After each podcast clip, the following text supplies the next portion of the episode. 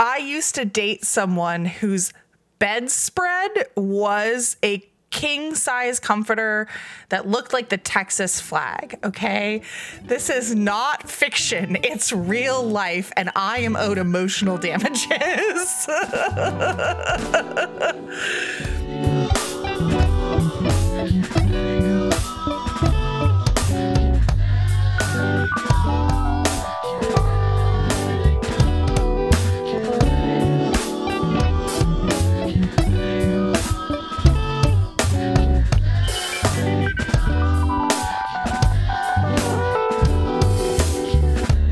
and welcome to Can't Let It Go, the show about the things stuck in our heads. My name is Matt and I use he, him pronouns. I'm AC. I use they, them pronouns. And today we are finally going to talk about Barbie, The Barbie movie.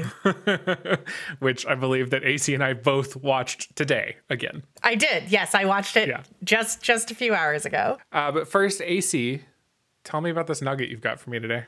Okay, so you know, last week we did this whole ep- or last time we did this whole episode about you know free to play games, and I talked about how I don't really spend money on games, and then pretty much immediately, like within two days, the game Gubbins, um, and I said I'm going to say finally, uh a cell phone game that cell phone. I'm so fucking old an app-based game. Fuck. A mobile game. A mobile game. God damn it. Uh, a mobile game uh, that's like a word game. I heard about it because Hank Green is paying. he invested into the invested company to in get ten percent. Yeah. I say he invested to donate ten percent of their Correct. revenue Yeah, to their revenue to- yeah, He- yeah, yeah. He and John don't really do profit. Yeah. Anyway, I started playing it and um, almost immediately purchased the $5 version, which is like unlimited plays of their classic and pencil style of the game. Um, there is other paywalled stuff like aesthetic stuff and skins and things like that that I have not explored at all. I'm not interested in that. But as I said in the ga- in the in the episode, I will pay five dollars to be able to play this game as much as I want.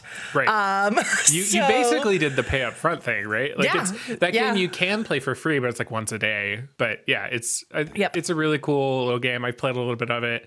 I don't know that I enjoy it as much as I enjoy other games in that style, but it is. I mean, the art direction in that game is absolutely incredible as well. I dig I dig the art really like really really dig the art. And then I um I just love word games. Mm-hmm. And I like that there's no like levels or anything like that mm-hmm. that it's just kind of the same game over and over again. You're only ever playing it against your own high score. Mm-hmm. I am like have been falling just short like 200 points short of my high score over and over again for the last few days. And I'm like curse you. But I like it because it's like skill and luck. It's fun. Check it out if you like um, word games on your phone. Yeah. I'll say the name is they've gubbins. You can like get bad and good gubbins in the game that kind of modify Yeah. the board state a little Yeah. bit. Which is it's a fun little thing. I have a nugget, and it's mostly because like I think that there is probably a full podcast episode that I could do on this thing, Mm-hmm. but uh, I don't need to do that because I've been listening to a podcast about it, and that's how I got into it. Um, uh, are you aware? If I say the name Gita Jackson, do you know who I'm talking about? No? They're a writer. Um, often, when there's like a new Twitter clone that pops up, they're like the first person that is the person I see all over my feed.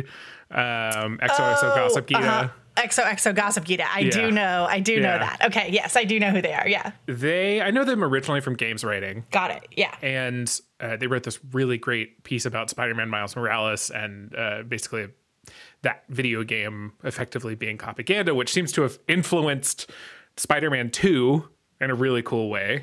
Anyway, they and some other folks that they've worked with in the past started up a new um, games. I don't know if it's a critique or or news site exclusively. It does both of those, but it's basically just a, a site for games writing, M- much like a lot of other journalists have done in the last few years, starting up their own place to get away from like the hellscape of uh, being a journalist uh, in the sort of ad based market Yeah. and the site's called Aftermath, um, and uh, they have this podcast called 52 Pickup, Okay. which is a read through of the DC comic series 52, which is not new 52. is the original 52, which was a weekly series of books that took place after the Infinite Crisis series in DC, which was like a board reset basically, and the immediate follow up to that, which was one year later, which they just started releasing after Infinite Crisis came out. Um, and 52 was meant to fill the gap. And I don't know, listen to them talk about it. They do a much better job talking, like even explaining what it is than I am. But it's basically a way for DC to uh, show some of its less popular heroes to people. But there's people in there that like you might know their names now because they were in 52. If you know the name Booster Gold, Yes. um, you probably know him from like the Justice League. Uh, I believe it was Unlimited cartoon. I think that's right. that Yeah. he was featured in. Yeah, Those are like my favorite Justice League, Justice League and Justice Yeah. League Unlimited. I I stand. great shows. He kind of came to prominence because of the series.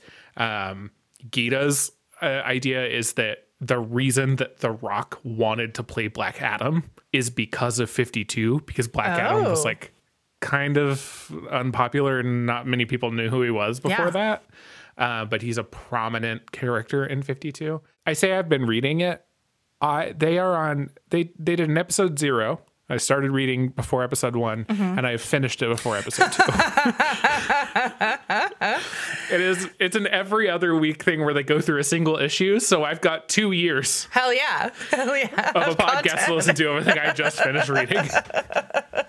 Hey, that's perfect. Yeah, uh, but uh, Alex Jaffe, the other host, Oh, yeah. who also does uh, insert credit, um, has been really active on Blue Sky, basically being like, "Hey, ask me like what kind of stuff you want to read in DC Comics. I'll recommend you something." So, one, I told him I wanted to read some uh, Bat Family stuff, and he recommended me uh, Wayne Family Adventures, which Mm. is a webtoon, Interesting. and that was so adorable. Yeah. I loved it, um, and like now it's a thing that I'm reading weekly when it comes out Fun. also when i told him i was like hey are you only releasing an episode every two weeks because i might be finished soon he was like oh hell yeah just tell me what else you want i got more um, so I, I told him a character that i was interested in in 52 and he recommended me more- books that she was in So, Amazing. yeah so you should go listen to 52 pickup if that sounds interesting Hell yeah. Hell yeah. well Well, let's get into barbie wow. Let's. the long awaited episode about barbie The long awaited by AC and Matt. I will say that today I was taking my own notes and um, I went to peek at yours because I created like a page within a page in our documents. And you highlighted in the movie almost the exact set of things that I I did. And the whole time I'm thinking like, man, I really am focusing on some like bullshit that like doesn't really matter. And I was like, oh no, AC also was focusing on the same bullshit. the same bullshit. You know what? That is the most classic us thing. So the the reason that that we're doing this is because you said on the internet, Greta Gerwig, Yeah. made this movie for you. Yes, yeah. I mean, my that was my immediate take. Like I f- finished watching the movie and I was like, wow, this movie was made exactly for me. Like it contained references to many, many things that I personally only find funny. Like, or I assume I only find funny. I guess maybe many other people also find Right. it funny because it was in a movie, you know? Right. But like exactly my sense of humor, exactly my references, exactly my taste. And like maybe not exactly my politics or exactly mm-hmm. like my my the way that I approach culture and nuance, but mm-hmm. um in many ways checked all of the boxes for me. So I mean, if the question is how did I experience it on watching it mm-hmm. again, right? Compared to that experience, I still think all of that is true. I do think it lost a little bit of the like magic for me of seeing it in theaters and like having that first movie watching experience. Um, I wasn't as enamored uh, as I was with like just the joy of the experience the first go around. I found it easier to like sit in my critiques than to like sit in the in the fun of it. And I think I even wrote in a note at one point like Oh my god. I when I start to like really dig deep into trying to like analyze this movie, the number one thing that I do to myself is say stop it. because because at some point it's like it's actually it don't it's more fun if you don't think about it, right? And like Yeah. there's a critique to be had for that approach to media, right? Like uh-huh. but like what I'm trying to dissect in that moment for myself is usually like uh, of all of the things that I understand with how weird this movie is, or the weird little moments, or the the ways that mm-hmm. it was just like, accept this premise. It's the real world, except there's this fantastical Barbie land right. that's attached to it, right?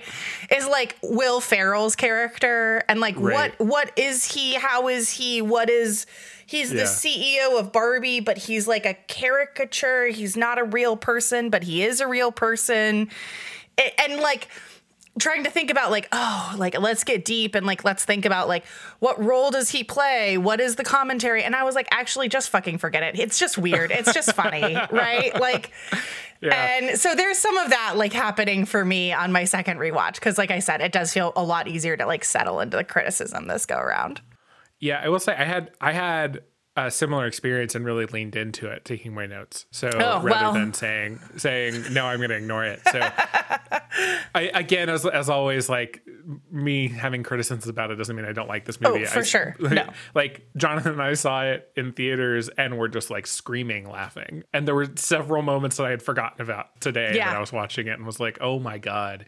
But like the highest level, my biggest takeaway watching it this time was for a movie that sets out to have a message about feminism and women generally and, and society. It is a movie that is devoid of any conversations around uh, or more complex conversations around gender mm-hmm. and race and sexuality. Yeah. right. And watching it this time, I was like, okay, but like if you spend 10 seconds of more thought on the thing that just happened in this movie, I'm asking questions. Yeah. Right. I don't know. I remember leaving the movie thinking like, uh, Allan felt like the butt of a joke a lot of the time. Yeah. And the movie didn't really explore that because it wanted to do the thing that you're saying. It wanted to like just like yeah. be happy, fun times and and like also have clearly have things to say that it's like not being very subtle about. Right. right. I was like, okay, so in that world, if I just accept it for what it was, why were we I don't know, like panning to Allan when like Ken's taking his shirt off or something mm-hmm. like that, right? Like yeah, I don't, I don't know. Just like there's like little that's the that's the most the clearest example of the thing that I'm talking about. Yeah. But then you also have like President Barbie, right? And it's Issa Rae, right? Yeah. And yeah. it's like yeah, sure. The the movie is is not. It doesn't. This is actually one thing it doesn't say. Well, I guess it does say out loud at one point that they have a, a black woman president, right? Yeah. Also, at the same time, none of that is ever commented on right? Mm. You have a trans Barbie, you have a, a, Barbie that is bigger than the rest of them, yeah. right? You have Barbies of all different kinds of skin colors, and the movie, the way it handles that is just to almost say nothing about it, right? Right. For that to just see, be sort of a background thing. Anyway, I'm, I won't go. I'm not going to spoil all of the feelings right now, but yeah. Yeah, and I think like to some degree, like that is also uh, more than anything, like I think like one of the first places that we see like the stamp of Mattel on this movie, mm-hmm. not like literally in terms of like the brand imprint, but like it is a movie that is about a brand and that had to be greenlit by that brand. And so it, I think like there are some specific things that are like no, it doesn't actually do anything to like really challenge or push the envelope around conversations about gender. It does not do anything to push the envelope on conversations about race. It doesn't mm-hmm. do anything to push the envelope about the conversations of ex- intersectionality, right? Like we're mm-hmm. not talking about America Ferrera's character only being the secretary at this high-powered mm-hmm. company, right? We are we are very firm in the ordinary women can do good things to territory, right? And right. like in that way, on this rewatch for me, one of the things that really stuck out to me was this is not a movie about Barbie. This is a Greta Gerwig movie. And so like and and I don't mean that in a like in any way other than, you know, in this Vanity Fair interview that that Gerwig did, she talks about how she really like admires like Christopher Nolan as an auteur right? And mm-hmm. like the juxtaposition of Oppenheimer with her movie and like how she felt about it. She was like, it's kind of fun. Like it's like at a film festival, you know, you're watching all these films back to back or whatever. And you know, she she compliments Nolan's like presence or like the way that he approaches movies as just having this strong po- point of view, but like that's also true about her movies. Greta mm-hmm. Gerwig's movies, like I was really, really struck in this movie about how Barbie is so much like Greta Gerwig's other main characters. Is mm-hmm. Jo March, is um, you know, Ladybird, is Frances Ha, right? All mm-hmm. of these women are having stories told about them about like the unbearable burden of responsibility and like the giving up that happens before perseverance. Like, I think I said it in another way in my notes. Let me see what I wrote down. I wrote down something smart, I think. Let's see. What did I say? Oh, yes. A woman who has been burdened with responsibility she doesn't want choosing surrender before choosing perseverance. And I think that that is like just classic Gerwig, right? That these are the women at the center of her films. They are choosing surrender. They are making a bad choice. They are making a mistake. They are throwing it all away. They are saying it would be easier if I just let go. Um, or like they are somehow burdened by responsibility they don't want to have. Um, and for like Frances ha- and Frances Ha, the responsibility is just like growing up, right? It's not mm. anything other than like this challenge of like your friends are moving up and moving on without you and what do you do, right? In Ladybird, the responsibility that she's burdened with is managing her relationship with her mother, right? She doesn't mm-hmm. want the weight of this relationship. Jo March doesn't want the responsibility of caring for her family. She wants to be an independent person, right? Like all of her main Barbie doesn't want to be stereotypical Barbie anymore at some point, right? Um, she doesn't know what she is. And she like I, I think this struck me the most in the moment where she like, you know, icon does the iconic like I quit, like I give up, just sits down, lays down, face down on the ground, like fully like lets it go. Um This that is is what I clicked. Yeah. emotionally and physically. and physically. um so anyway, I think that that really struck me like as my overarching takeaway. Um, Yeah. This is a Greta Gerwig movie, you know. Yeah. Do you want to try and go through our notes as like as if we were watching the movie Yeah, together? yeah. Why not? I mean, good as good as a format as any. So you referenced the beginning of the movie, but I do want to call out. You said the the thing about uh, Mattel's influence. It's the first thing I noticed when I saw the movie. There's a big Mattel logo right at the beginning. Yeah. And I don't know. We've been watching Marvel movies for you know forever at this point, so it's not something we're not used to. It's I think it's almost a build on that, but immediately I was like, okay, this movie is trying to do something, and whatever it does will be in the context of that Mattel logo. Yeah, for sure. Right. And like there there were all of those stories when the movie first came out about like what what scene did Mattel veto, right? Cuz they're mm-hmm. apparently they did they did veto the inclusion of something. What was some there was like some scene that had to be approved by the executive like by the CEO of Mattel themselves, right? Like mm-hmm. like eh, that there was this oversight of brand like brand quality by mm-hmm. the company itself, right? There were maybe directions that Greta Gerwig wanted to push this movie or this story, but she had to be on the rails with like company approvals. And like I think that you know, in, again, in one of these other interviews she talks about uh Gerwig talked about one of I can't remember which Barbie it is, but one of the Barbies like is the Barbie that infinitely like famously said like math is hard.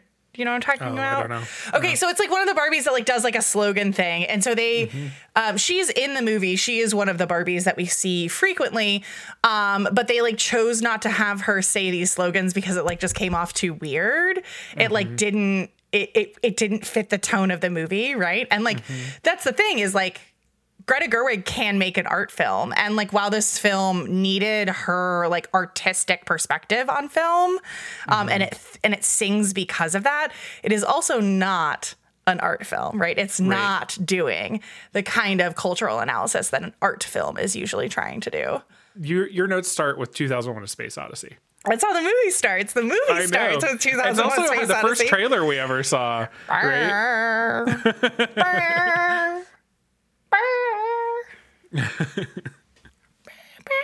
It's. I mean, at this point, I think most of the people have either seen the movie or seen the trailer. but it's a really uh, incredible little sequence. There's the the quote: "The dolls were always and forever baby dolls." Something about the the girls were, could only ever play as mothers. And there's this line because Barbie can be anything, women can be anything.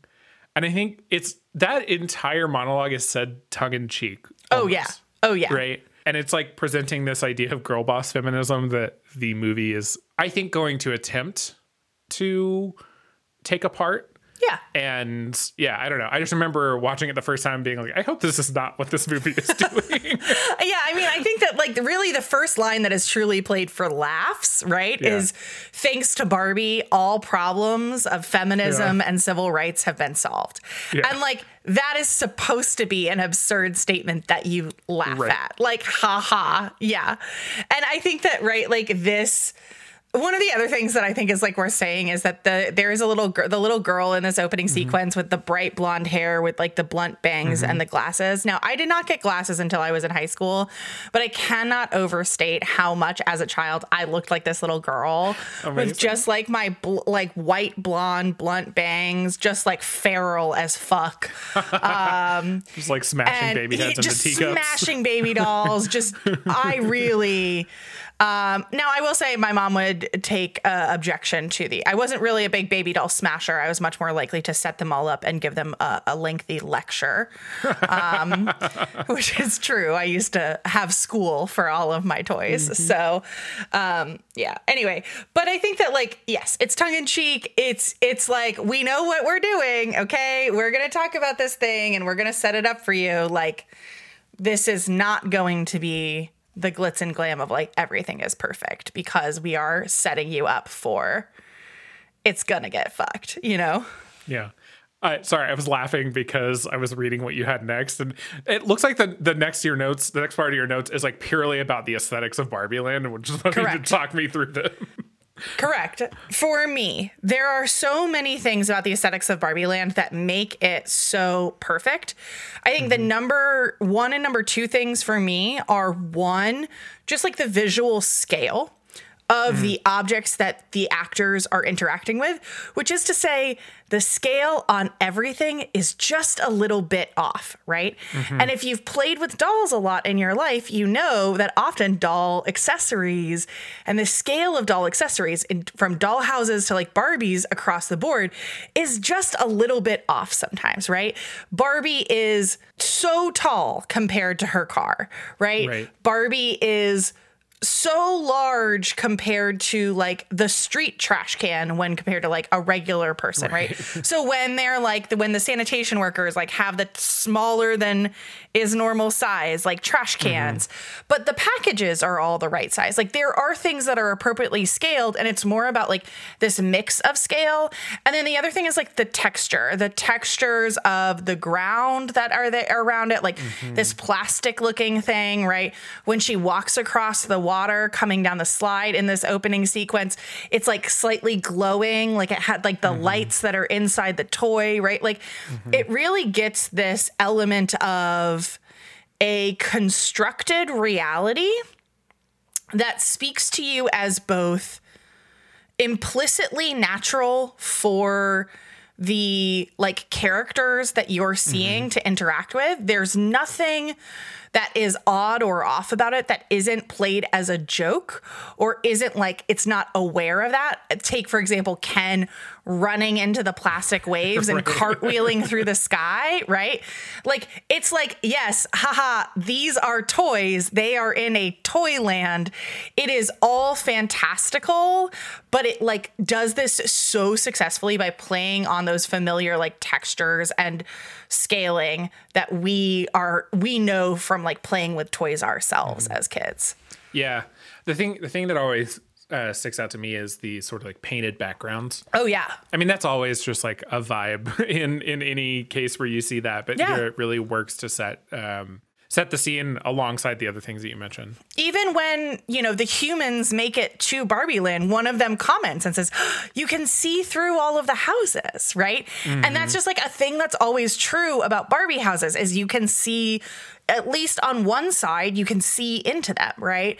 I don't know if you or your sister ever had Barbie a Barbie dream house or if you ever like remember playing with one or seeing with one, but some of them were like op- on the front, on the facade was like a normal facade and then on the back it was open. Mm-hmm. And then there were also ones that like opened like had a hinge on them so they could close. Yeah and then would open and be open inside. Yeah, we didn't ever have any of that. We had a lot of like kitchen toys in, in mm-hmm, our house mm-hmm. growing up. Mm-hmm. Yeah, I also did not have Barbies um, until I was eight years old. So that was mm. a, a, a parentally set bright line of um, mm. no Barbies pre eight because Barbies pre eight could lead to me having un realistic expectations for the female form. So your life was like this movie is directly in in conversation with your early life. Mm-hmm. Yeah, that that too. Like and also like I think like the context of that being the reasoning for not allowing me to have Barbies alongside like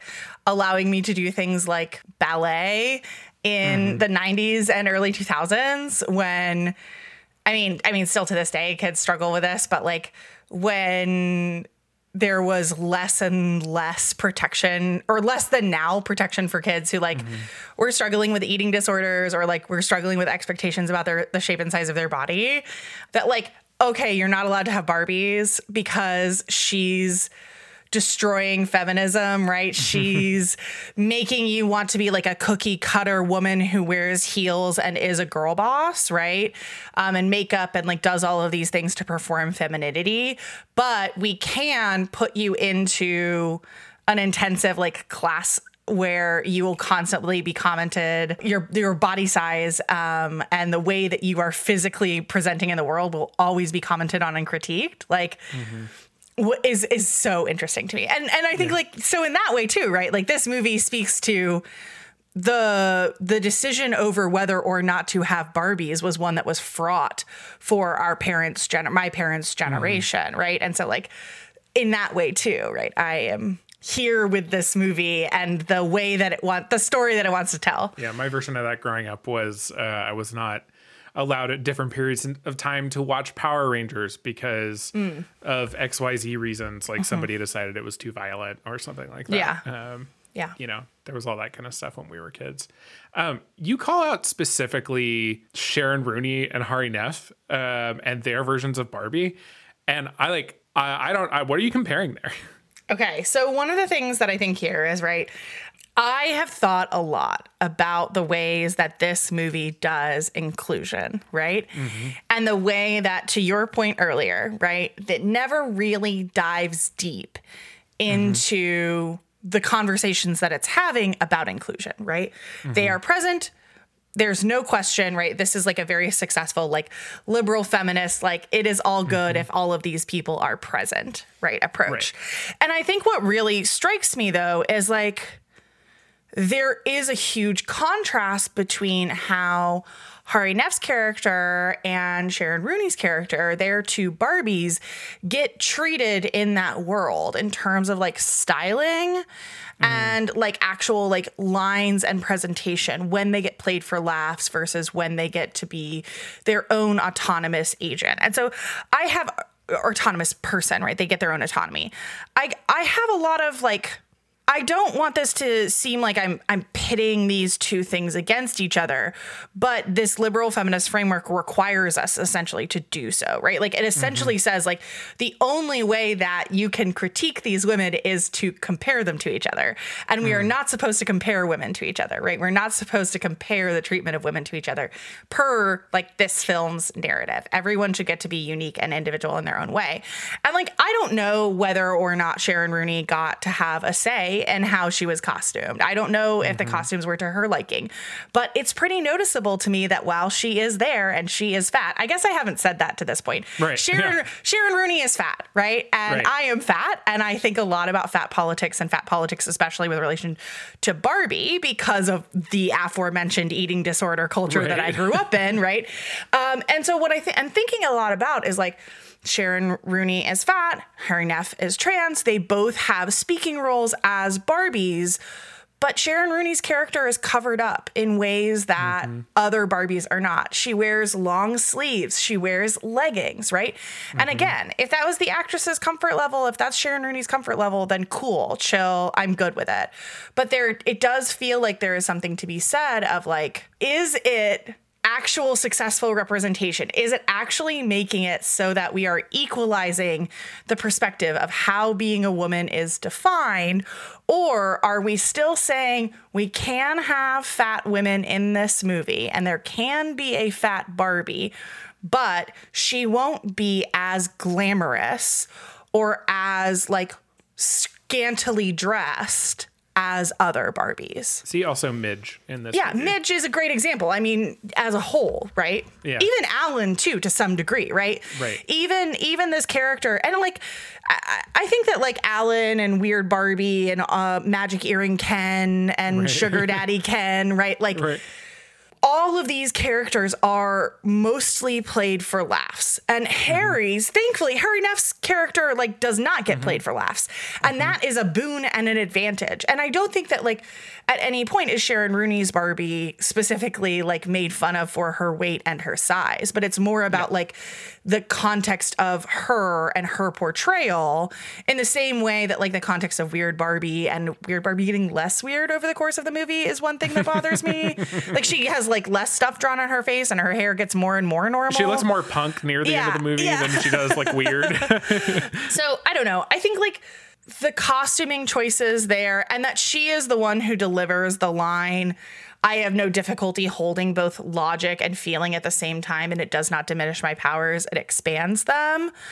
Is mm-hmm. like this, and to be clear, that's Sharon Rooney's Barbie delivers that line. Mm-hmm. I, I do think that there is something to be said for it's a throwaway line because it is said by her. It's said by her and then it's cut away. And it feels like a line that is like so central to the film's thesis but doesn't get like the equivalent time that other characters get when they say things like this. if it was said by America Ferrera in that moment in the weird Barbie house or whatever, like it would have been something people were uh, quoting and, and Yeah. talking about. Yeah. Right. Um, I think, still think it's effective. I think still think it's a good line. 100%. I my take on it this time was like, who is the movie speaking to when it's saying Ooh, that? yeah, interesting. right? Like I think the person that is getting like that it's it's still in that section of like we're introducing the world, we're introducing Mm-hmm. what Barbie Land is, who the Barbies are. And so it's still in that tongue-in-cheek kind of section of the Helen Mirren, you know, voiceover uh, telling you things that are so obviously if if maybe not not true, just like there's a wink and a nod to it because there's like some deeper meaning that that thing is not getting at. Yeah. Um, you're, I think you're meant to feel like cheering for for this Barbie when she says that, and also you know that like there is something else happening. Yeah. There- like. No, most people watching this movie don't disagree with Sharon Rooney's Barbie That's when she right. says that. That's right. Right. And I mean, I think that that's a good point too. Like, who is the audience for this movie? Who is seeking this movie out? Um, and like, they talked a little bit in the, they talked a little bit in like pre stuff for the film about like millennial moms as being a large part of their audience and being like the future, right? Um, but not as the primary audience, although I do think that this is a line that speaks really directly to millennial women um right like it, this this is specifically I mean, Matt, you, you know why this line exists. Because Hillary Clinton ran for president in 2016. Yes. That's why this line Yeah. exists in this movie. Yeah, I I agree. I also like th- that's the vibes it's giving me when I say Yeah. that. Like I'm like, who is this for? It's for Um, Hillary it's- Clinton, actually. Yeah, it's like it's it, it it's giving me white liberal fem- feminist vibes. Mm-hmm. Um, and I don't think that it's like the thing. The thing about saying that is that like I don't think it's a bad thing to say. I don't think that even it's like a thing that you wouldn't hear a version of in the real world because that idea is like broadly yeah. maybe not shared, right? Right? Like I would say most we still live in a very patriarchal society that like at least subconsciously a lot of people don't agree with that. Yeah. Even if you might ask them if they agree with that, they would be, of course. Yeah. Right? And also, when you're making art that's like trying to push boundaries, which I think you have posed a good question of like if Barbie, if we Yeah. should treat it as that. It feels like okay, well, that feels like a few rounds ago. Yeah. I mean, I think that that's how I feel about a lot of this movie, right? And and mm. like I think that you know, without getting too far ahead of ourselves, right? But like when we're talking about, right? When we're talking about how are who is this movie for? Who is the uh, uh, conversations about gender? Like who is the audience for that? We are really like this film is behind the movie saying Barbie saying to Ken at the end like I'm sorry that I didn't give you support, right? Like is an attempt to f- like correctly frame that patriarchy harms men as much as it harms women, mm-hmm. right? But like the I have no difficulty holding both logic and feeling at the same time, and it does not diminish my power and ex- it expands them. That is a more revolutionary, like, thesis on gender when it's coming out of the mouth of a cis man, right? Because the complication has never been, the understanding has never been that women cannot hold both logic and feeling at the same time. It is that women are required to hold both logic and feeling at the same time to navigate the world in a way where men get to cisgender men get to say that they are operating on logic when they're actually operating on feeling, right? Right. And so like the the ways that this movie tries to encompass and make up for this very matriarchal structure in the front end of the movie, right? By being acknowledging the ways that patriarchy does harm men in this in this world right? By barbie ignoring ken and making him feel unwanted and less than he was engaging in the same kind of self-comparison right? That women are often engaging in right? It's a flipping the script kind of thing. Mm-hmm. But it, it flips the script and just because it flips the script doesn't mean that it is like actually challenging or pushing back against like patriarchal norms. I think you're very right to point out that what it really does is say, hey, we all live in the patriarchy. Did you know that? And the answer for for the target audience of the film is like, yes, I am aware of the patriarchy. Yeah. I have one more thing to say and then I want us to move Yeah. on because I Yeah, do yeah, want us to finish the introduction to Barbie Land section.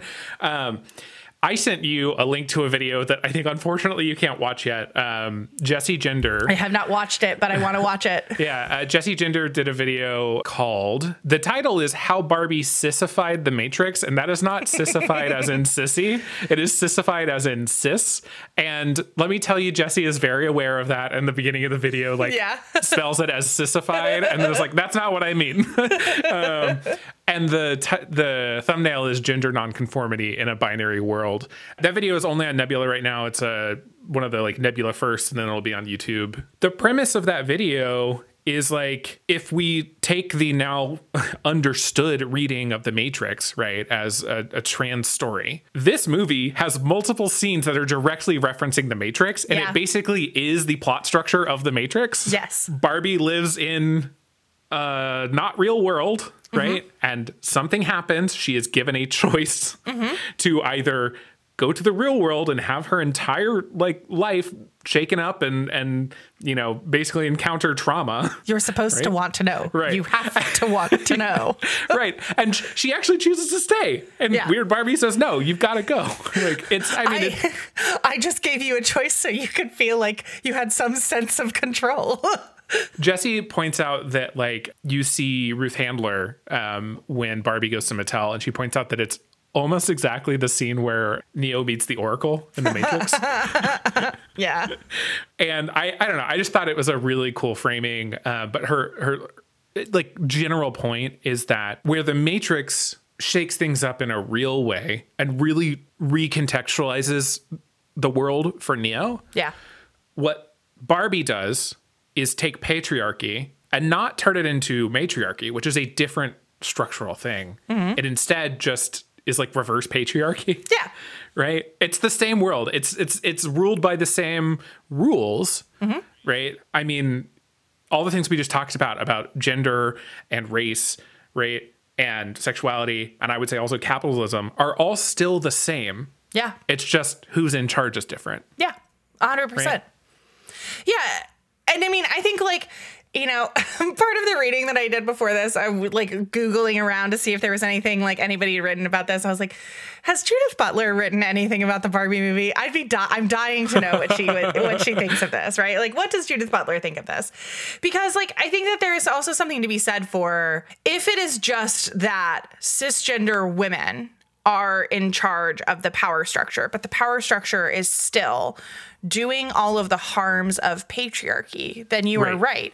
The system is still patriarchy. It is not matriarchy. And it is not even it's not materially different, right? Like this is right. the this we get into we could go into the philosophy of like the you only are ever able. This is why I was thinking of Butler specifically, right? Butler writes about how gender is not inherent, but it is also inescapable.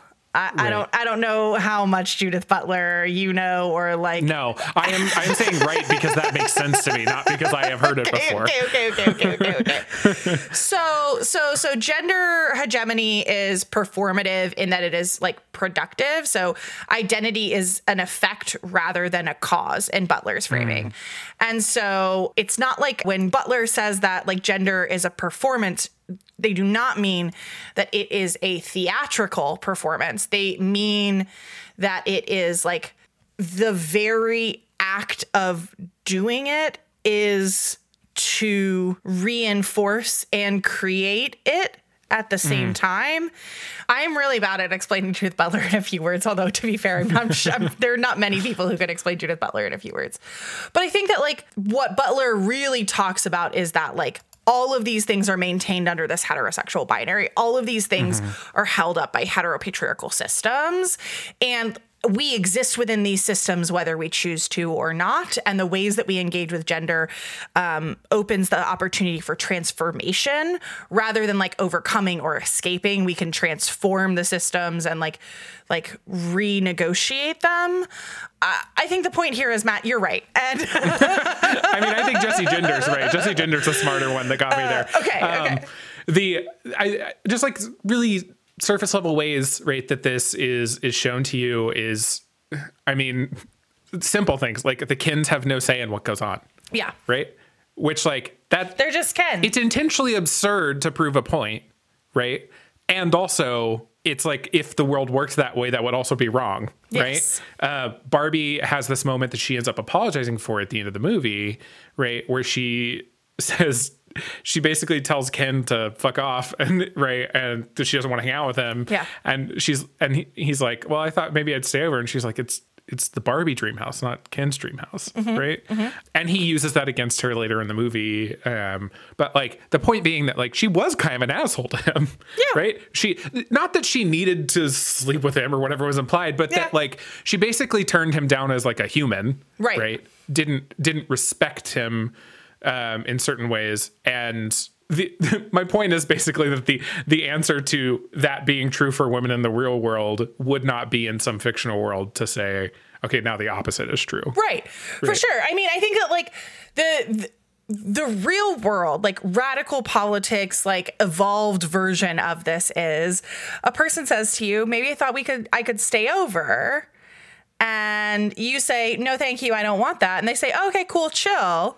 Yeah. And then they they you know there, there's that's that's the conversation, right? Yeah. And like maybe it is brought up again, right? But like yeah. I think that one of the things that I did like about this movie was that at no point did it say that like the resolution of this would be not just that Ken and Barbie reconcile, but that right. they like get back together. And I do actually wonder if that was like a Mattel thing because of like do you remember that Barbie and Ken are divorced?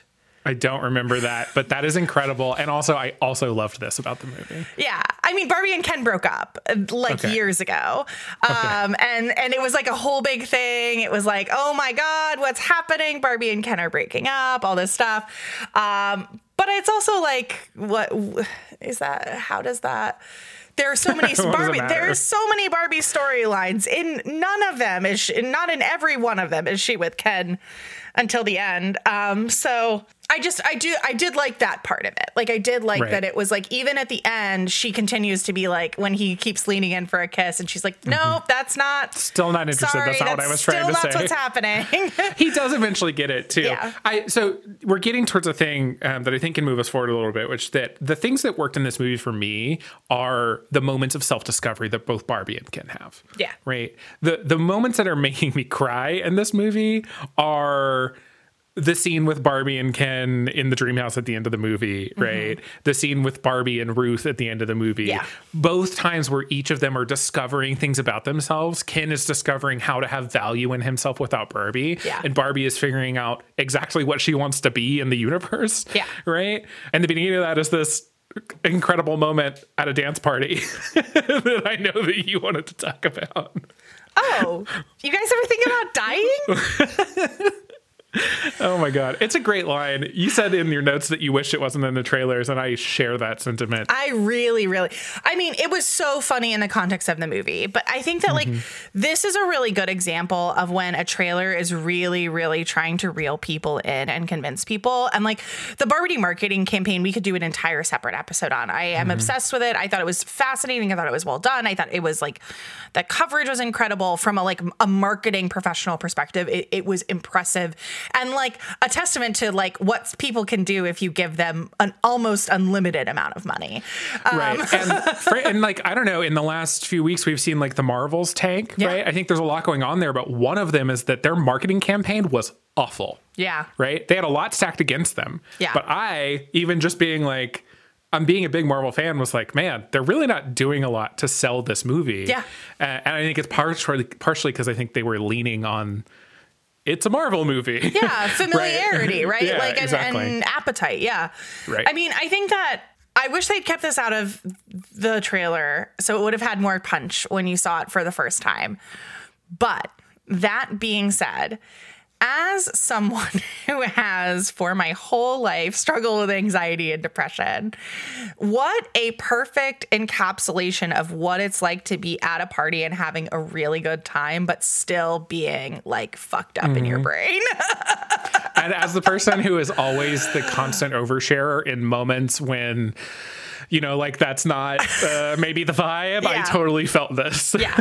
Yeah. And like literally, you're like having the best time and you are thinking about death and dying. Like it is irrepressible thoughts of death and dying Barbie. Like Yeah. that is, that's me. And I think that like that's part of the point, right? Is like Yeah. that, you know, these, these Barbie creations that um, America Ferrera's character comes up with, right? Like, are very real to like the way that we we experience the world but i also thought that it was very funny that without in without knowing right? So just the trailer existing and the marketing campaign doing the like this kind of Barbie, this kind of Barbie, mm-hmm. right? Like, or the this can, whatever, right? The frames that you could put yourself into to add those kinds of things. People were making those kinds of jokes before the text of the movie was even available to them, right? Mm-hmm. So that kind of like irrepressible thoughts of death and dying Barbie is so reflective of like the organic experience of like being an adult trying to relate to a children's toy world of like everything is fine and normal. Here's what I'm brushing under the rug, right? It's about that mm-hmm. juxtaposition. And I think it just really works as a moment and mm-hmm. is so funny. yeah i i love how how long they let you sit in the silence too Yeah. I will say i don't have anything to talk about until the real world so if there's things that you want to talk about between here and there The thing that makes the movie for me is the references and the jokes. Hmm. I think that like there's a lot that's happening textually in the movie, but really on the rewatch, like I am here for the moments that made me laugh and I'm here Yeah. for the specific references. And I can't let this episode move forward without talking about one of the absolute funniest things in the whole movie that I feel like it's no no acknowledgement is when Barbie's feet go flat, okay?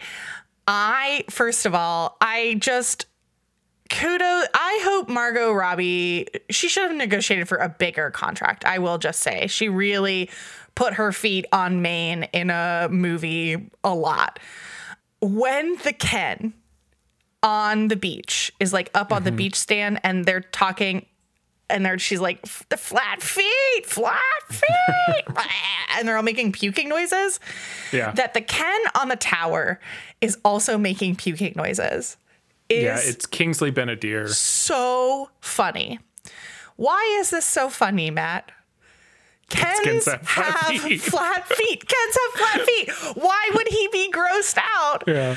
He has flat feet. I mean, I know it's because it's the Barbie has flat feet, whatever, but it is Right. so funny, so to me. I the this is where Hari Nef like just shows like her incredible like Oh, she's so personality in this movie for me her reaction to the flat feet also when they're doing the sort of like heist at the end of the movie she's incredible in that she's like one of my favorite barbies in this movie She's so funny. I, I don't get my criticism of like Right. how the movie sets her up um, wrong. I love her in this movie. Yeah. uh, okay, so it's that. It's the Birkenstocks, right? You have to Oh, want to know. I just gave you a choice so you feel a sense of personal control. That's a personal attack. That's Right. a personal fucking attack, okay?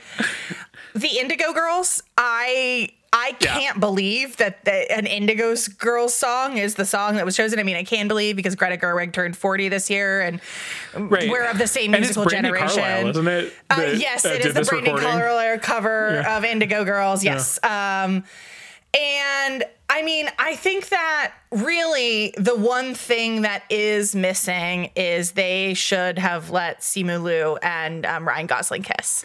I was just to say they picked all of the hottest men that are currently Um, Yeah. acting right now. Yeah. They have Ryan Gosling, Simu Liu, Kingsley Ben-Adir, who I just Yeah. mentioned, Scott Evans, holy fuck. Yeah. And you also have, oh, Ncuti Gatwa, who uh, is at some point soon going to be the doctor if that didn't happen at the end of last night's episode. Yeah. Just like a bunch of gorgeous actors who are, are currently uh, in the zeitgeist. There should have been more kissing. That's Yeah. um, actually my takeaway of a lot of things. There should have been more kissing. Also, John Cena is in this movie. I do not include him in that list. John Cena, incredible as a Mer King.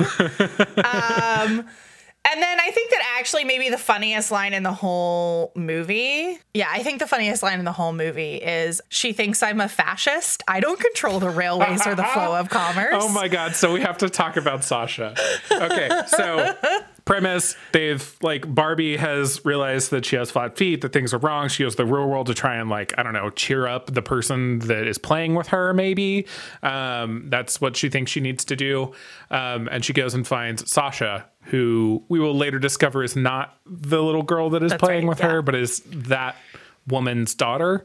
Um, and they paint Sasha as this like vicious teenager. One of my favorite lines in the movie is they're sitting there with three other girls, and one and they all go, "Come on, Sasha." Give it to her. Destroy Barbie. oh my god, it's so perfect. It's so perfect. Yeah, and then like later on, Barbie's crying um, and, and talking about how Sasha called her a fascist. And, uh, I do think that it's really interesting too, because like that's one there there are a couple moments in this movie where like the teen dialogue writing feels really spot on to me to like how I do hear mm-hmm. teenagers today talk. And that was one of them. That fascist is mm-hmm. like clearly hurled as an insult. Mm-hmm. I I just think that it's really funny of this like just this strict like t- again the tongue in cheek like Barbie only knows this term and like in the sense of its strict definition. And she says, I don't control the railways or the flow of commerce. but do you know who does control the railways and the flow of commerce in Barbie Land, Matt? Barbie. Will Ferrell? no, oh, Barbie. Barbie. is the president. Barbie is the Supreme Court. Mm-hmm. Barbie is their entire government. It is a fascist Barbie government. Like You're not wrong. You're not wrong. That's incredible. I I love this part of the movie, and I also love um, basically everything about America Ferrera's family. Yeah. Oh my God, um, the husband. There's a scene. Oh my yeah. There's a dad. scene where they pan to the dad, and he's doing Duolingo on the couch. I swear to God, we walked out of that movie, and Jonathan goes, "That was you," and I was like, "Fuck it, I know, I know." when he says "si se puede" at the end. She's like, "That's, a, like, "That's a political, political that's- statement." That's, a political. That's appropriation, Dad. Don't say that."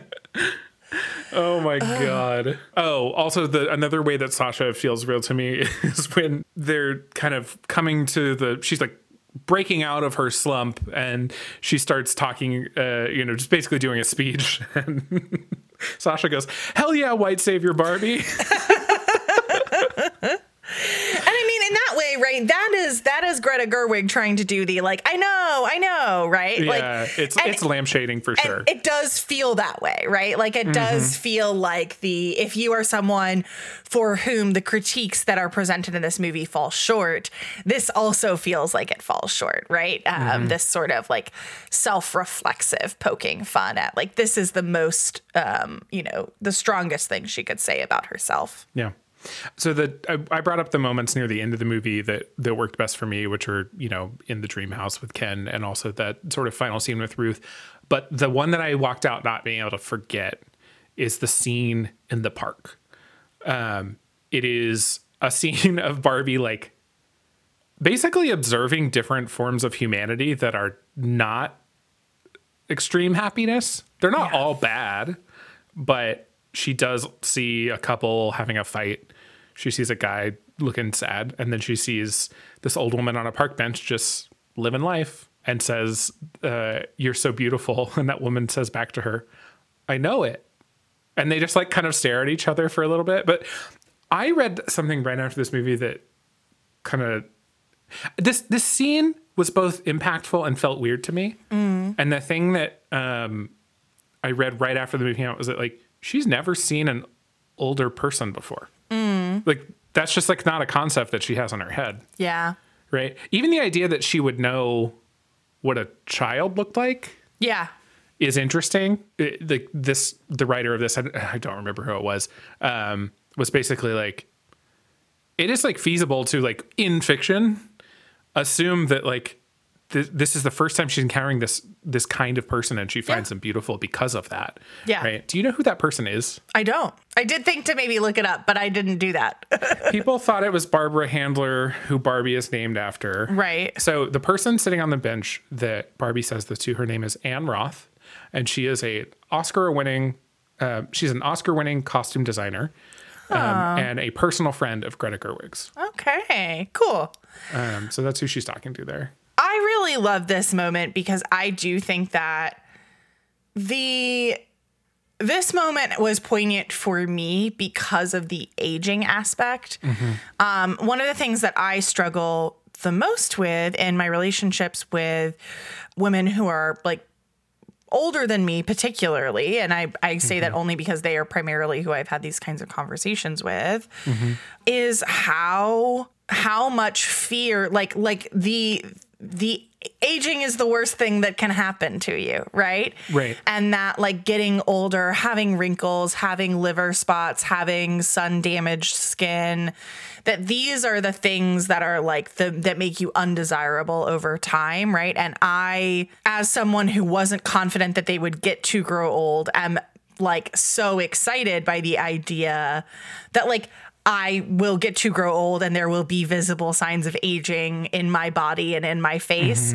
And it makes me genuinely so sad when people express dislike for themselves around like things, traits that they have because of aging. I I liked this moment because it felt so um, real and authentic. There's a version of this moment where you know the woman cries or the woman doesn't know what to say or says she's so beautiful.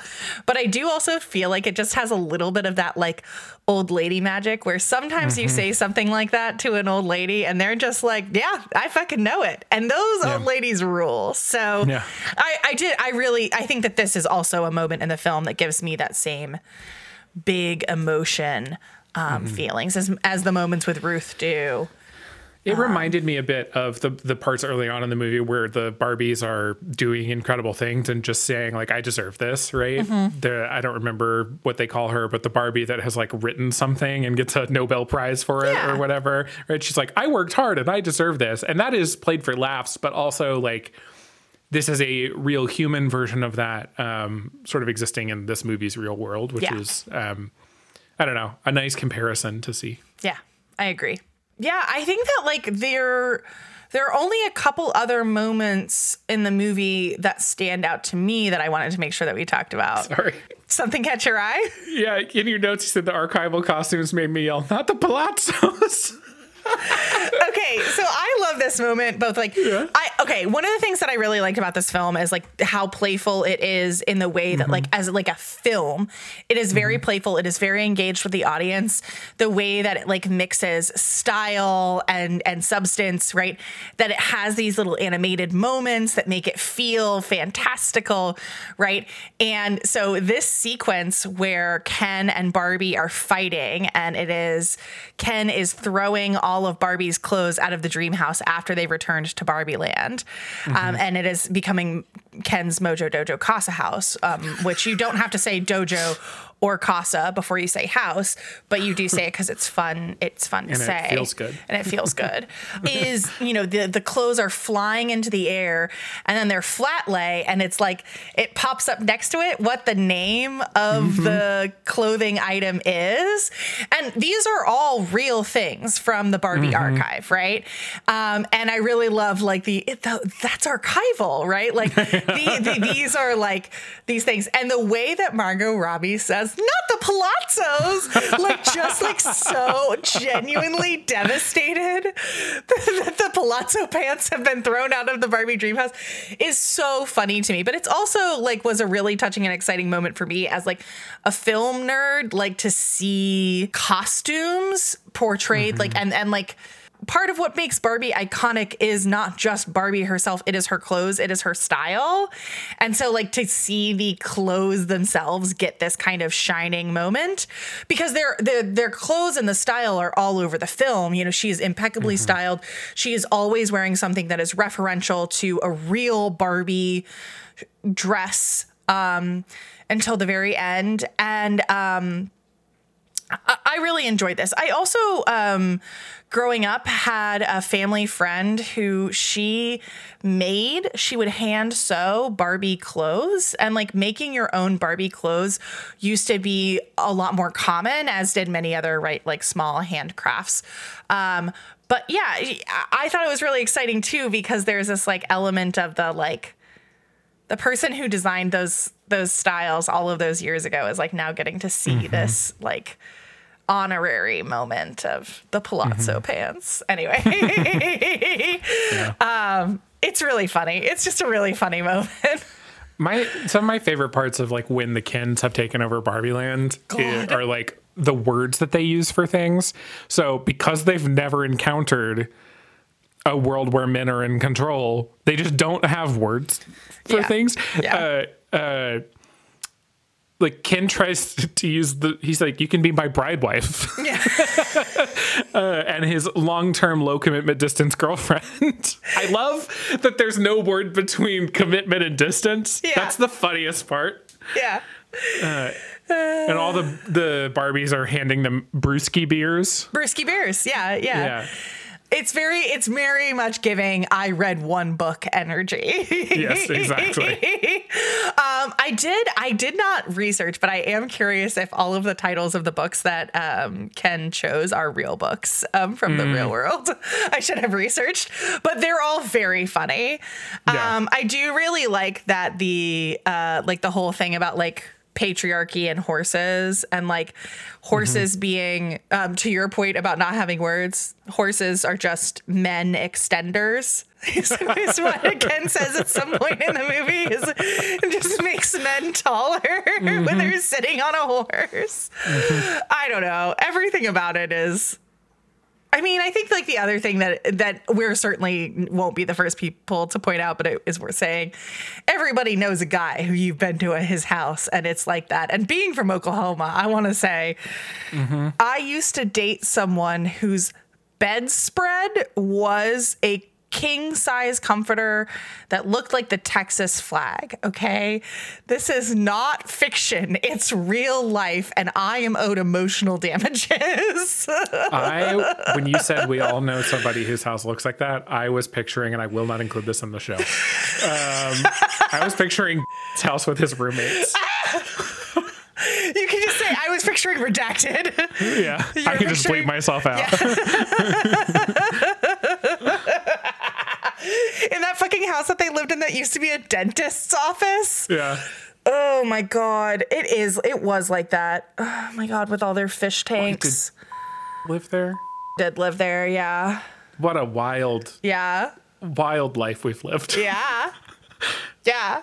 I just want to go through some of my favorite lines in this movie before we move on. Okay, okay, okay. there's uh the we talked about the writer Barbie earlier. She has this line that basically uh when they go back to Barbie Land, the the Barbies have been like I don't know, brainwashed by the Kens to Yes. take on normative gender roles. Yes. Um and they they break her out of that spell and she says, It's like I've been in a dream where suddenly I was really invested in the Zack Snyder cut of Justice League. Which I'm sure when it was written was extremely topical, but because that was such a moment, just like completely still lands in 2023. It's so funny. I think Yeah. the thing is, Matt, that like there are so many people who like I like comic books. That's part of the things that are true about mm-hmm. me that many people know. So many people are like, "Did you see the Zack Snyder Justice League cut?" And I was like, "No. Why would I do that? I don't hate myself. I do like comics, but I don't hate myself." I did in fact see it and it was bad. It didn't they didn't rescue that movie. No, The movie was bad. Yeah. Um, Yeah, that line is very, very funny and was a personal attack. yeah. I love during I'm just Ken at the end when they scream, I'll see you on Malibu Beach. I'll see you on Malibu Beach. I think that that that moment segues into arguably the best um, sequence in the movie, right? Like, so the the dream dance sequence, I am obsessed. I was obsessed with. Like, I that is the moment in theaters that the movie changed, and I was like physically freaking out, so excited that that, that the dream ballet was happening because I love dream ballets. I think that dream ballets are fascinating. They're a weird relic of a weird time in movie musicals. I think they're so just truly what the fuck? You're watching funny Yeah. girl you think you know what's happening and then something else is happening. You're watching oklahoma you think you know what's happening and then something else is happening. And it's like i don't even know. I don't even know. Like in this movie it's so perfect. And then i read um this in the in the Vanity Fair piece that Gerwig was interviewed for. She said there was some of that. Some you need what? Why do we need a dream ballet here? I was like because it will be a delight. Mm-hmm. But there's always a mo- moment with every movie where they say you could cut this, you could cut that, and I end up saying, or we could cut the whole movie. We could just cut the whole movie. We don't have to do it. And I love that energy of defending the dream ballet because I agree it, did need to be there, but also it didn't. It didn't have to be there. That's always the thing about the Dream Ballet is it never had to be there. Right. For me, the context that I had for that kind of thing was like uh, White Christmas. Yes. Uh, they they work it into the story a little bit better, right? Which They near do. like three quarters through the movie, they're like at the lodge, like rehearsing for the big show or whatever, and that's when they have their version of a dream Yes. ballet. Yes. Right. But the, the Dream Ballet in general, right? Like as as a concept primarily is is really only in that like era of like 40s to like late 60s movie musicals. Bye Bye Birdie has one, I think. I could I could look up a list, but I'm not going to. I just I think they're so funny. It's Yeah. it was specifically for me. It was specifically Yeah. for me that there was a dream a dream ballet. It's also in the context of that fight between, you know, like the Kens that is just funny in its own right. It's like the whole thing i of, you know, Simu Liu's Ken uh, versus Ryan Gosling's Ken. That is just hysterical. And they're Yeah. like fighting each other with tennis rackets in fake slow motion. they're finally beaching each other off. yeah, beaching each other off, which that's a line that was in the trailer that was so much better in the movie. Yeah, the it was better in the movie. It was. It, I think it was also better in the movie because it like it's a joke that requires the right number of beats. Um, I'm so sorry. Um, it, it requires the right number of beats, and in the trailer, it didn't quite hit it. And in the movie, the callback Right. especially made it that much better. You Right, know. exactly. For me, the the my favorite sequence in this movie is like the deprogramming heist. Oh my god, it's so after funny. they've after they've deprogrammed the first Barbie and they've and they're like, oh, this is gonna work, and then they start. You know, going around and deprogramming other Barbies and distracting all the Kens, which leads to the plan to distract all of the Kens to take back Barbie Land. Yeah. I, it's so funny, and it lets all of the actors do some of the best work I think in the movie. Yeah. Yeah. I think it, it, it really relies on a format that we know and love of like the montage moments. Mm-hmm. Um, it has some great like comedy in it, right? Like Allan trying to jump over the fence, Allan go around. Um, yeah. it does, however, it is prompted by like a line in the movie that is like the last one for me that like I really have like big mm-hmm. thinky thoughts about. So, you know, right before they move into this heist, America Ferrera goes on her long long, you know, mm-hmm. monologue that is very much like Greta Gerwig has said is like a monologue that she wrote, like that came out of a moment of frustration that is reflective of, uh, of something that she started. Mm-hmm. Um, but she really felt like America Ferrera finished. And, and I think that the monologue is good. I think that there's nothing mm-hmm. wrong with the monologue. Um, there is this moment though where it breaks the spell on one of the other Barbies to finally deprogram her. And what they say is by giving voice to the cognitive dissonance required to be a woman under the patriarchy, you've robbed it of its power. And I, I, have a lot of feelings too. there are many. I have so many feelings about this. I think that in the framing of the movie, it is a fun way to explain what broke the spell, mm-hmm. and acknowledging the cognitive di- di- cognitive dissonance does not do the work of right. robbing patriarchy of its power. If it did, like liberal snark would work and would right. like change Correct. all Republicans' minds. Correct. Right. Yeah. Like yeah. Rhetoric won't alone won't save us from the like physical harms of patriarchy. And I just like I get it in the context of the movie, but this is one where right. this this is, um, you know, there's a lot of discussion about like, is this movie second wave feminism, third wave feminism, fourth wave feminism? Is it something outside of those situate like s- positioned outside of those in a different way? And I think that this is something that for me really clearly situates it as third wave feminism, right? Like mm-hmm. really says that our our place where we are, the place where this movie lives is that it says that the most powerful thing that we can do is acknowledge that we are living under cognitive dissonance and that we mm-hmm. can rob patriarchy of its power by acknowledging that we can be more than one thing at once. Mm-hmm. And if it really thought that, then it would have done move more about gender in the movie. Like it would right. have been there would it would have not been as implicit that the Birkenstock is the truth choice from right. Kate McKinnon's clearly lesbian weird Barbie, right? Right. And it would have thought more about the fact that they said that the weird Barbie is the lesbian Barbie, eh, thus right. implying that lesbians are weird, right? Like it would have done more to interrogate itself if it actually thought this um, yeah. as a movie. So yeah, I, I fully agree. I do think that the America Ferrera monologue is so good. Yeah. And I think is cross applicable in ways like across like all kinds of communities uh, communities. I think is maybe one of the most I think it's a time where the movie kind of stumbles into intersectionality, mm-hmm. right? Um, without recognizing it, because those are feelings that I, am sure everyone feels, but I think specifically, you know, various minority groups feel um, in different ways. Yeah. I think it is specifically written from the perspective of women, but the idea that we, you know, she says we twist ourselves into knots, right? Yeah. Like that idea of like trying to be 17 contradictory things to fit the mold that society is looking for and the frustration that it eventually brings yeah. is something I really feel. I said on a on an earlier episode that like one of the ways that I express queerness is through the kink community, right? Mm-hmm. And that perspective comes from specifically this pressure, right? That I think we all grew up with, but I specifically grew up with in my particular environment to repress sexuality, mm-hmm. right? Yeah. To not talk about those things in in public places. And I've gotten to the point in my life where like my reaction to that is to do my best to to protect myself in ways that like let me keep living, right? Yeah. But besides that, be like, no, fuck it. I am in this way liberated and I'm going to acknowledge that this is a part of my life, that sexuality yeah. is important to me. And that's all to say that like I understand the frustration that Gloria. We keep saying America Ferrera's Yeah, character. sorry. her name's Gloria. her name movie. is It's fine. Gloria, yeah. her name's Gloria. The frustration that Gloria is laying out, like that's the way that it takes shape for me um, in my personal experience as like a cis gay man. Yeah.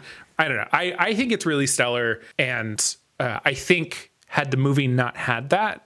A lot of other pieces wouldn't have come together. Yeah, I think that's right. And I mean, I think that like the thing for me, right, is where it misses is it lays the site of this like tension, the site of this harm on gender, on womanness, mm-hmm. on patriarchy, right? Yep. And it misses that where it actually what it actually hinges on is like hetero patriarchal cisgender Right. hegemony, right? Like that that actually hinges on also capitalism, right? Like mm-hmm. that is actually really capitalism and the ways that capitalism must be maintain, maintained and white supremacy and capitalism must be maintained for these things to have to be true, right? Right. And that the pressures that we experience, those things that say that the parts of us that are not conforming, right? Then mm-hmm. when we are gender non-conforming, when our sexuality is non-conforming, right? That that non-conformity, the site of that non-conformity is in patriarchy, not in in capitalism. And so that that's uh, like also a miss for me, right? Like Yeah. that that not thinking about the entire hegemonic form. Yeah, I do wish the movie Um, yeah. had had had recognized the things and had spoken, at the very least, spoken to the individual community groups, right? Yeah. Like, like you don't have to go to like I'm going to make a movie like sanctioned by Mattel that says capitalism is bad and is the root of all all these problems. I get that that's not a thing, but at least you can say that like there is some amorphous system that we're not going to name that you know leads to patriarchy which also leads to the othering of non-white people and the othering of people with uh, genders that don't conform and and the othering of uh, people with sexualities that don't conform. Yeah, I mean, and it like tries to do these things in some subtle ways, right? Yeah. All of the men in the boardroom are white men, right? All of the Right. people in the boardroom are white men. There's not gender diversity or sex like there's not like visible diversity among the people who are in the boardroom. But I also think that like there's a line in the movie where after Ken has taken over Barbie Dreamland, right? They're like, what does it matter? The toys are selling right? Like, like they're like, it doesn't matter. Like, we're still making sales. And Will Ferrell's character is like, no, Barbie is like, you know, key to humanity. Mm-hmm. Like, we created Barbie for women everywhere, and like that's where it failed. Like, like Right. actually, right? Like, it doesn't matter. That person is right. Mattel doesn't care if it's Right. Ken dolls or Barbie dolls that are selling. It cares about selling toys, right? Right. And like it cared about what this movie had to say because if it said something too critical about Barbie as a concept, about the way that Barbie influences the world and is influenced by the world, then it might not sell as many toys, right? And like Right. that's why my theory about which scene the Mattel CEO had to specifically approve himself was the the scenes with Ruth. The scenes with the creator of Barbie or the person who's positioned as the creator of Barbie, and most specifically the reference to like the IRS um, Right. and like the tax fraud. Because I think that those are the things that are actually the company is interested in protecting its brand around and its branding around because the rest of the movie is intended to be you can watch this and make up your own mind. The movie is mm-hmm. intended for people to be able to walk away from it with different perspectives. It has a perspective. It is telling you a story, but it is doing so in a way where people like you and me who are critical of it can enjoy it, right? This is what they mm-hmm. said. This is what Greta Gerwig said about the movie before it came out. If you love Barbie, you hate Barbie. This is Yeah. a movie for you. If you hate Barbie, this is a movie for you, right? And the most important thing in terms of brand integrity for Mattel is how do we keep selling toys? Yeah.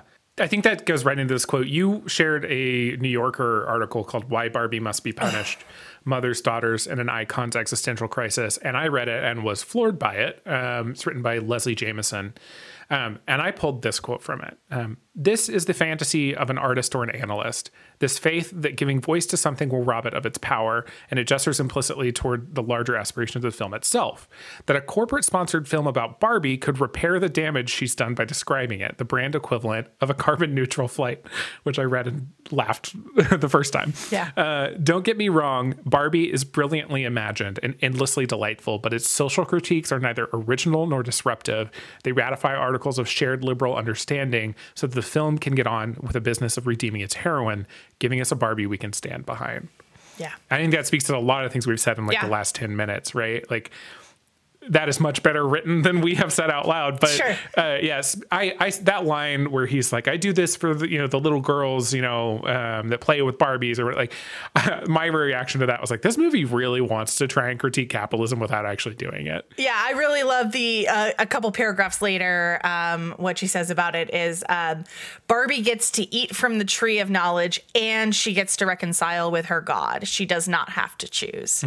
And I, and I really I think that like I, it- this piece is worth reading, and and I think it's really uh, like Matt said, a smart. Um, like Matt said, like you said, I'm talking to you. Fuck. Um, like you said, like a really, um, a much more like analytical and like um, thought provoking or well written way of articulating some of these things. But I also think that to the point that it is like endlessly entertaining, to the point that it is compelling and delightful, right? Like all of these things are true and it's just a good movie. It's fun. Mm-hmm.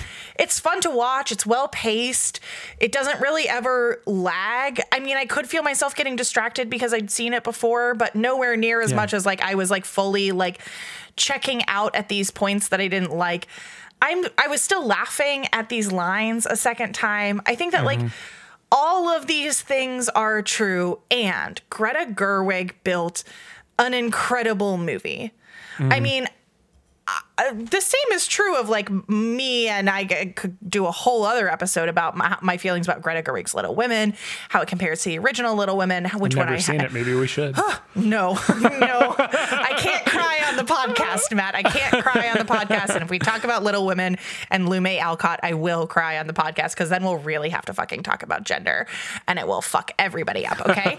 All right. So we're just going to say that, you know, Gerwig's ability to build a movie that is thought provoking and fun, delightful to me, and thought provoking. Mm-hmm. Like, I think it's also easy to think of anything that you see through the lens of, like, I am the audience for this, right? You are mm-hmm. the audience in your mind. And the reality is, is that most people are not having conversations about gender in the way that I have them. Most people are not having mm-hmm. conversations about capitalism in the way that I have them. And so, like, I love this forum because it's an opportunity to like introduce these kinds of ideas to you. If maybe you know you mm-hmm. hadn't thought of these things, or I hadn't thought of these things, or if people who are listening who hadn't thought of these things. But I also like think that this movie is a feat to making something that does have mass appeal in a superbly interesting way. Mm-hmm. I have a completely left turn for you. I'm ready. It's my take that this movie kills stereotypical Barbie. Oh, you think she's dead? No, I don't think that like the character died. Oh. I mean that the concept of stereotypical Barbie oh, uh-huh. is abandoned Yeah. by the world within the movie and maybe potentially by Mattel. I think that's right. I think Mattel has been, I mean, Mattel has been trying to get away from the original branding of Barbie for decades at this point, right?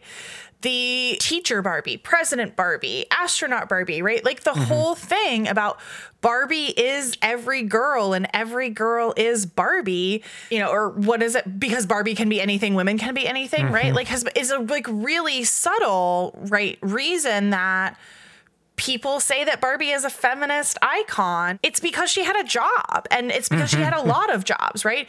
So I think from the jump, right, like what Mattel is interested in doing and killing stereotypical Barbie isn't like, isn't going after something new, it's returning mm-hmm.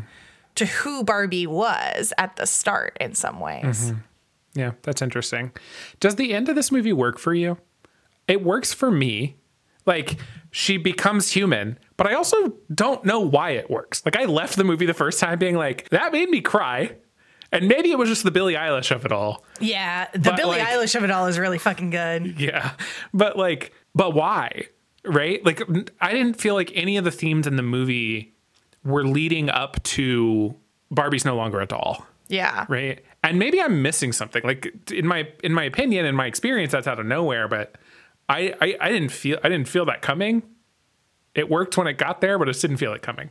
Yeah, I, I don't know that I saw it coming either. And I don't I don't know that it works. I think that a lot of things work for me. I don't think that the last line works for me. Mm. I mean, it, what the last line suggests, right? The I'm here to see my gynecologist. Right.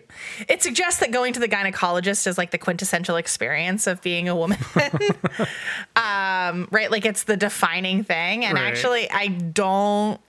I don't love that. I don't. We can have a lot of gender conversations about I it. I don't love that. Right? We got to start at the. That's a little bit. That's a little bit gender essentialist of you, Mm-hmm. right? It's like a little. we- You're not wrong that it is true that the vast majority of women do have this experience. However, it's kind of Right. weird, right? Like, Right. and like, like it's weird from a from a movie where the perspective was otherwise like really intentionally centered around inclusivity, Mm-hmm. right? Because of the way that that is like specifically exclusionary. Mm-hmm. And that's why it didn't land for me, but like it's also I don't think that that line was for me, right? Is the other thing. Yeah, that line You is know? purely for laughs without thinking too hard about it. Yeah, exactly. Exactly. Yeah. Her becoming real, you know, her moving Yeah. into the real world, I think does work for me and makes me sad and I agree with you, right? Like the the idea is that stereotypical Barbie is no longer part of Barbie's dreamland.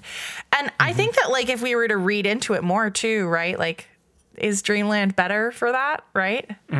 Is Barbie better for Mm-hmm. Yeah. being in the real world and learning the real consequences of living life?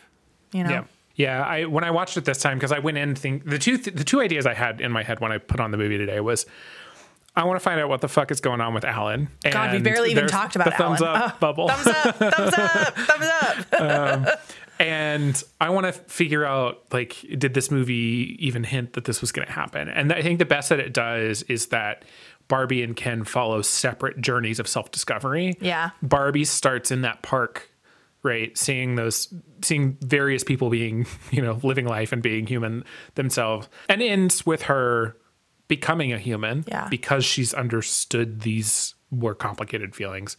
Ken's is a little bit more surface level, but is also about ingesting new information based on real men, Yeah. right? And figuring out how to evolve, you know, his own masculinity. Yeah. I- I think it's worth saying maybe her story, Barbie's story, even begins before she is observing people and mm-hmm. Seeing people in the world. You know, maybe it's begins when she starts having those mm-hmm. irrepressible thoughts of death, right? Yeah. Because what that means fundamentally, right? She's contemplating her own mortality and she Right. chooses, in theory, right? She chooses mortality. She mm-hmm. chooses to live a life where she will age and presumably die. Mm-hmm. And I think that, like, it is interesting that the most, the moments of the most connection that you see her have, where she is aside from like the moment with Gloria when she first sees Gloria and her kid is like, "Are you fucking shining on with Barbie right now?" um, which is so funny. But like, are primarily with older women, with Ruth, with the woman at the bus stop, right? Those are the moments where she is connecting with someone and seeing a future version of herself that she wants for herself. And Yeah. so I think that it's, it, I think that it is interesting that that's the choice that she makes with the context of like, those are the people that she connects with the most. Yeah. Anything else you want to say about the Barbie movie? Um, yeah, I agree to be a Supreme Court judge as long as I get to wear a robe. um, oh, well, actually, they're they they're not allowed on the Supreme Court. That's too crazy. Right. I love that Issa like, district we can't do that. Like, we yeah, can't do that. The quasi. lo- yeah, no man on the Supreme Court. But Yeah. um, and I think there's a Helen Mirren voiceover too that says they got to start somewhere or something.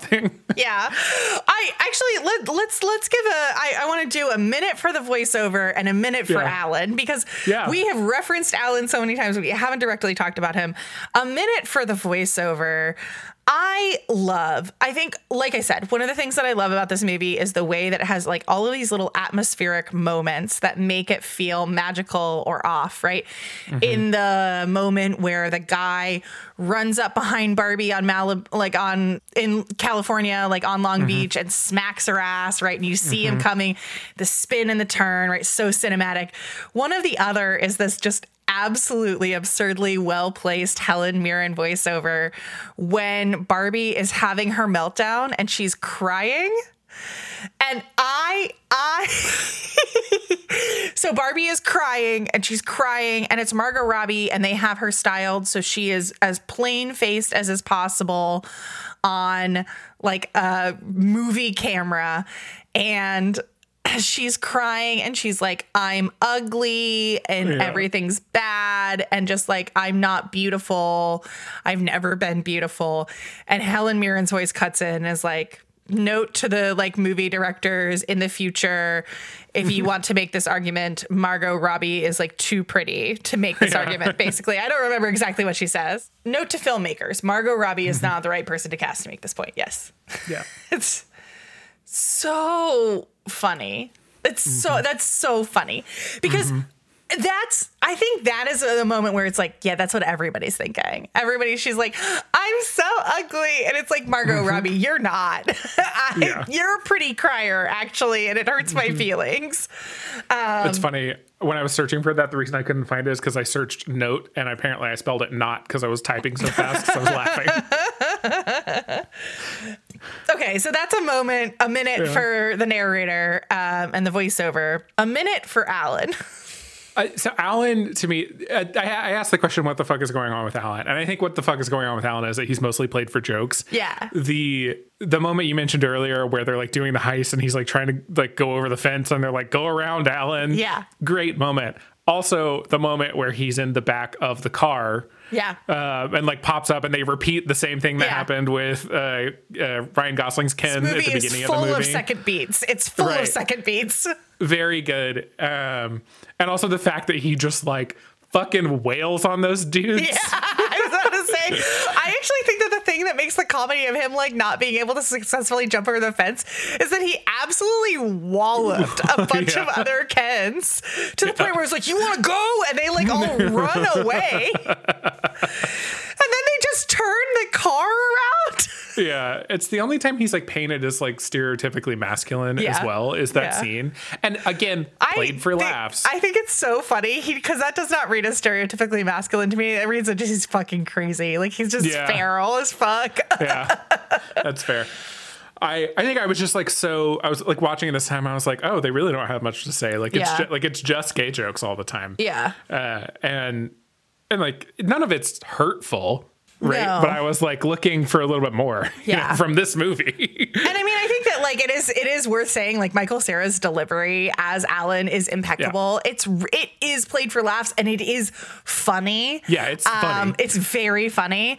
I do think that like it, it it doesn't do enough. Like I wish mm-hmm. that there there the whole thing, the whole joke is he's Ken's buddy. All of Ken's clothes fit him, and not once did they put Allan in Ken's clothes. Exactly. and also like he gets mistaken for Ken when they're like walking up to the like weird Barbie house or whatever. I was like, that could have been the moment. Yeah, yeah. Yeah.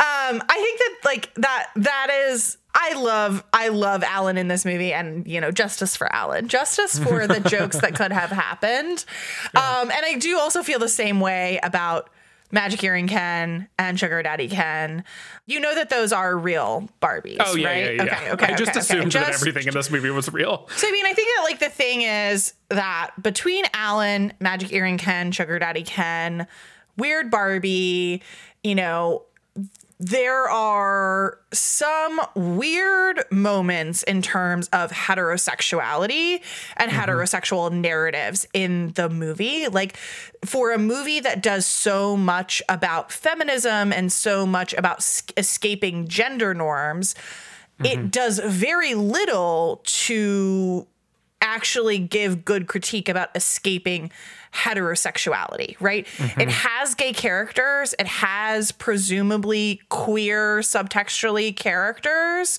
um, mm-hmm. as implied by the way that they speak, interact with other people. Mm-hmm. But it's never explicit. And to your point, it's always played for laughs. And that means that it falls short as a film that's trying to do gender critique. Because if your gender critique is only that cisgender women and cisgender men deserve more power and connection in society, then that's not. Yeah, I want to throw That's uh, not Midge in there anything. too. Sure, Midge Midge, is- yeah. it- and that's not like gender and sexuality. That's just like pregnant women, right? Um, I mean, and Midge is a really fucked up and weird doll. I gotta Correct. say. It's a weird doll. So weird. But I feel like they could have done the same jokes without making it look like, oh, this lumpy looking Barbie is, you know, the the weird one. Yeah. And especially with like when we're talking about um, ability, the there's a Barbie in a wheelchair at one point that feels like it's like purely there as tokenism. Yeah. Uh, I mean, much like a lot of the other Barbies, Yeah. frankly. Uh, I in my head was just comparing that Barbie who gets to be a part of things, right? Yeah. With Midge and who's, you know, constantly pregnant. Despite the like the truth of the weirdness Yeah. of the doll Yeah. itself, and I don't know. I, I, I was just watching. I was like, why do these two people get to like have different experiences in Barbie Land? Yeah. I mean, yeah, the the growing up Skipper doll, the the, the Mm-hmm. other dolls that are like the weird dolls, right? I think like Growing up, Skipper and the TV Barbie actually get really good.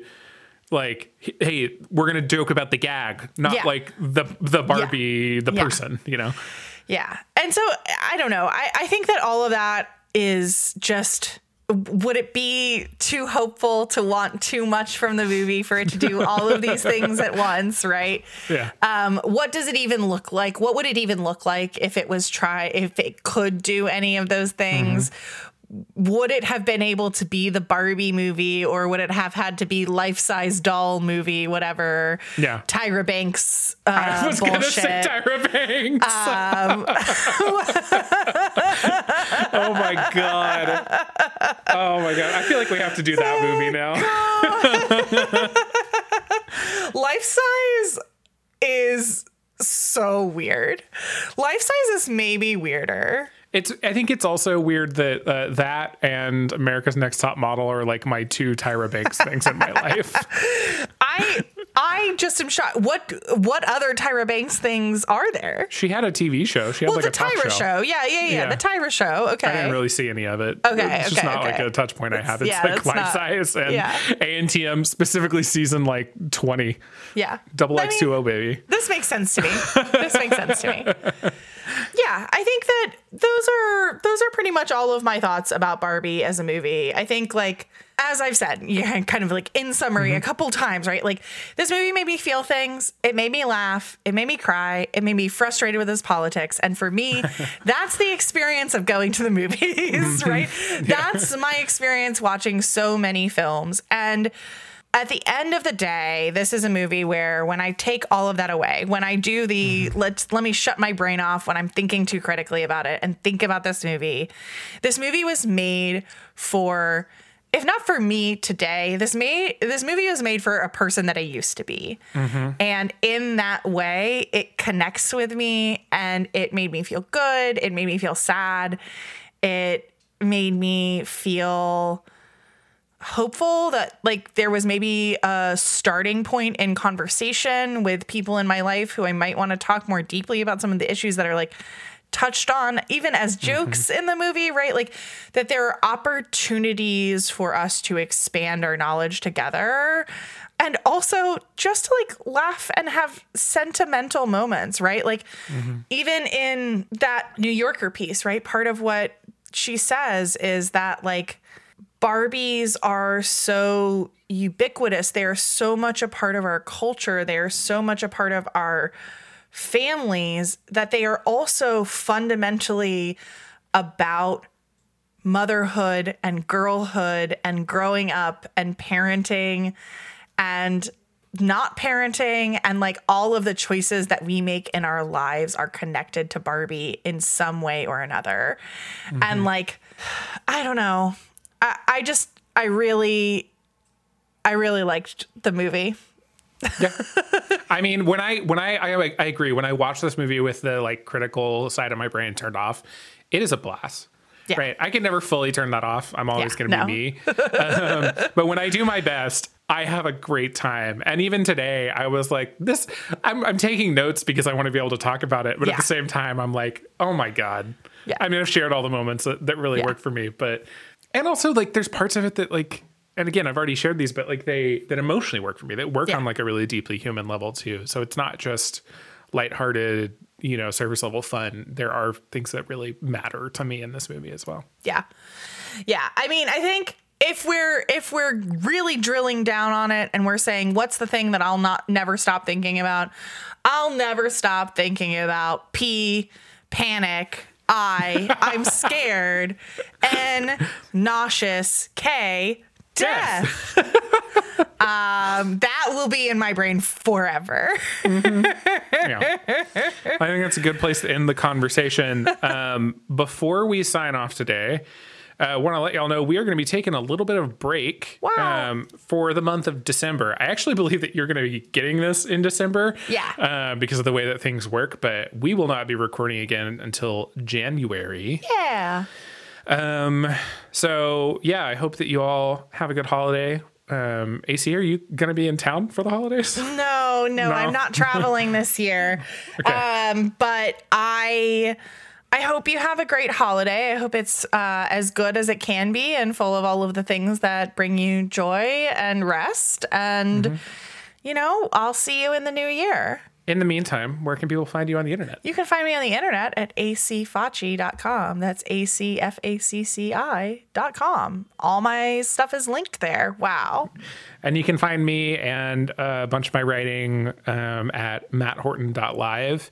While I've got you here, captive, I have my annual Games of the Year video coming out the first week of December. Woo! Um, trying to time it with the Game Awards that are on December 7th. It won't be the same day. Um, but it'll be around then. And I just actually I finished that edit up last night, and I'm really happy with it. So Check out Matt's also gonna- channel.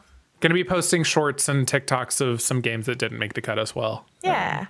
So you can find the show at can'tletitgo.gay. Yeah. Um, and you can find us on Instagram, Thread, and TikTok at can'tletitgo.gay. Um, thanks to The Worst Garbage. Uh, you can find The Worst Garbage Podcast Network at theworstgarbage.online. That's also where you can find the link to the Discord. Come You can join hang out with us in uh, Can't Let It Go, the channel in that Discord. And lastly, we want to shout out Scout for our art. Here, let's go find out if she has commissions open today. I need to remember to do this. Do, do, do. Uh, humble goat. Oh, commissions, commissions, commissions. Scout has commissions open. There's three slots. So if you want her to make you some art, you can go to ko-fi.com slash humble goat and pay her to make you some art. A lot of people in the TWG Discord have avatars that are drawn by Scout that uh, we call scavatars. Oh. I have never done it because I really like my avatar, but I at some point I just need to like go ahead and do it because uh, one, she deserves to be paid, and also two, she makes really good stuff. This reminds me that while I hate AI filters, I did really think about doing the Pixar one of um, pictures of you and me before um, we met today, just to see what uh, uh, our version of that would be. But I also object to generative AI on moral grounds, so I didn't Yeah. do that. Fair. Shout out also to my friend Ethan at Pragmatism on Twitter for our music. Um, and we'll see you in the new year with, you know what? We'll figure it out between now and then. Hey, at the very least, I am going to talk about the book that I literally never shut up about so much that n- many of my friends have read it now. And that book is Infomocracy. So um, we'll definitely be talking about Infomocracy. We'll probably be talking about generative AI. We'll probably be talking about any other number of things that we can't stop thinking about because Matt and I have too many thinky, thinky thoughts in our brain. And hey, we'll see you after the holiday. Yeah. Talk to y'all then. Bye.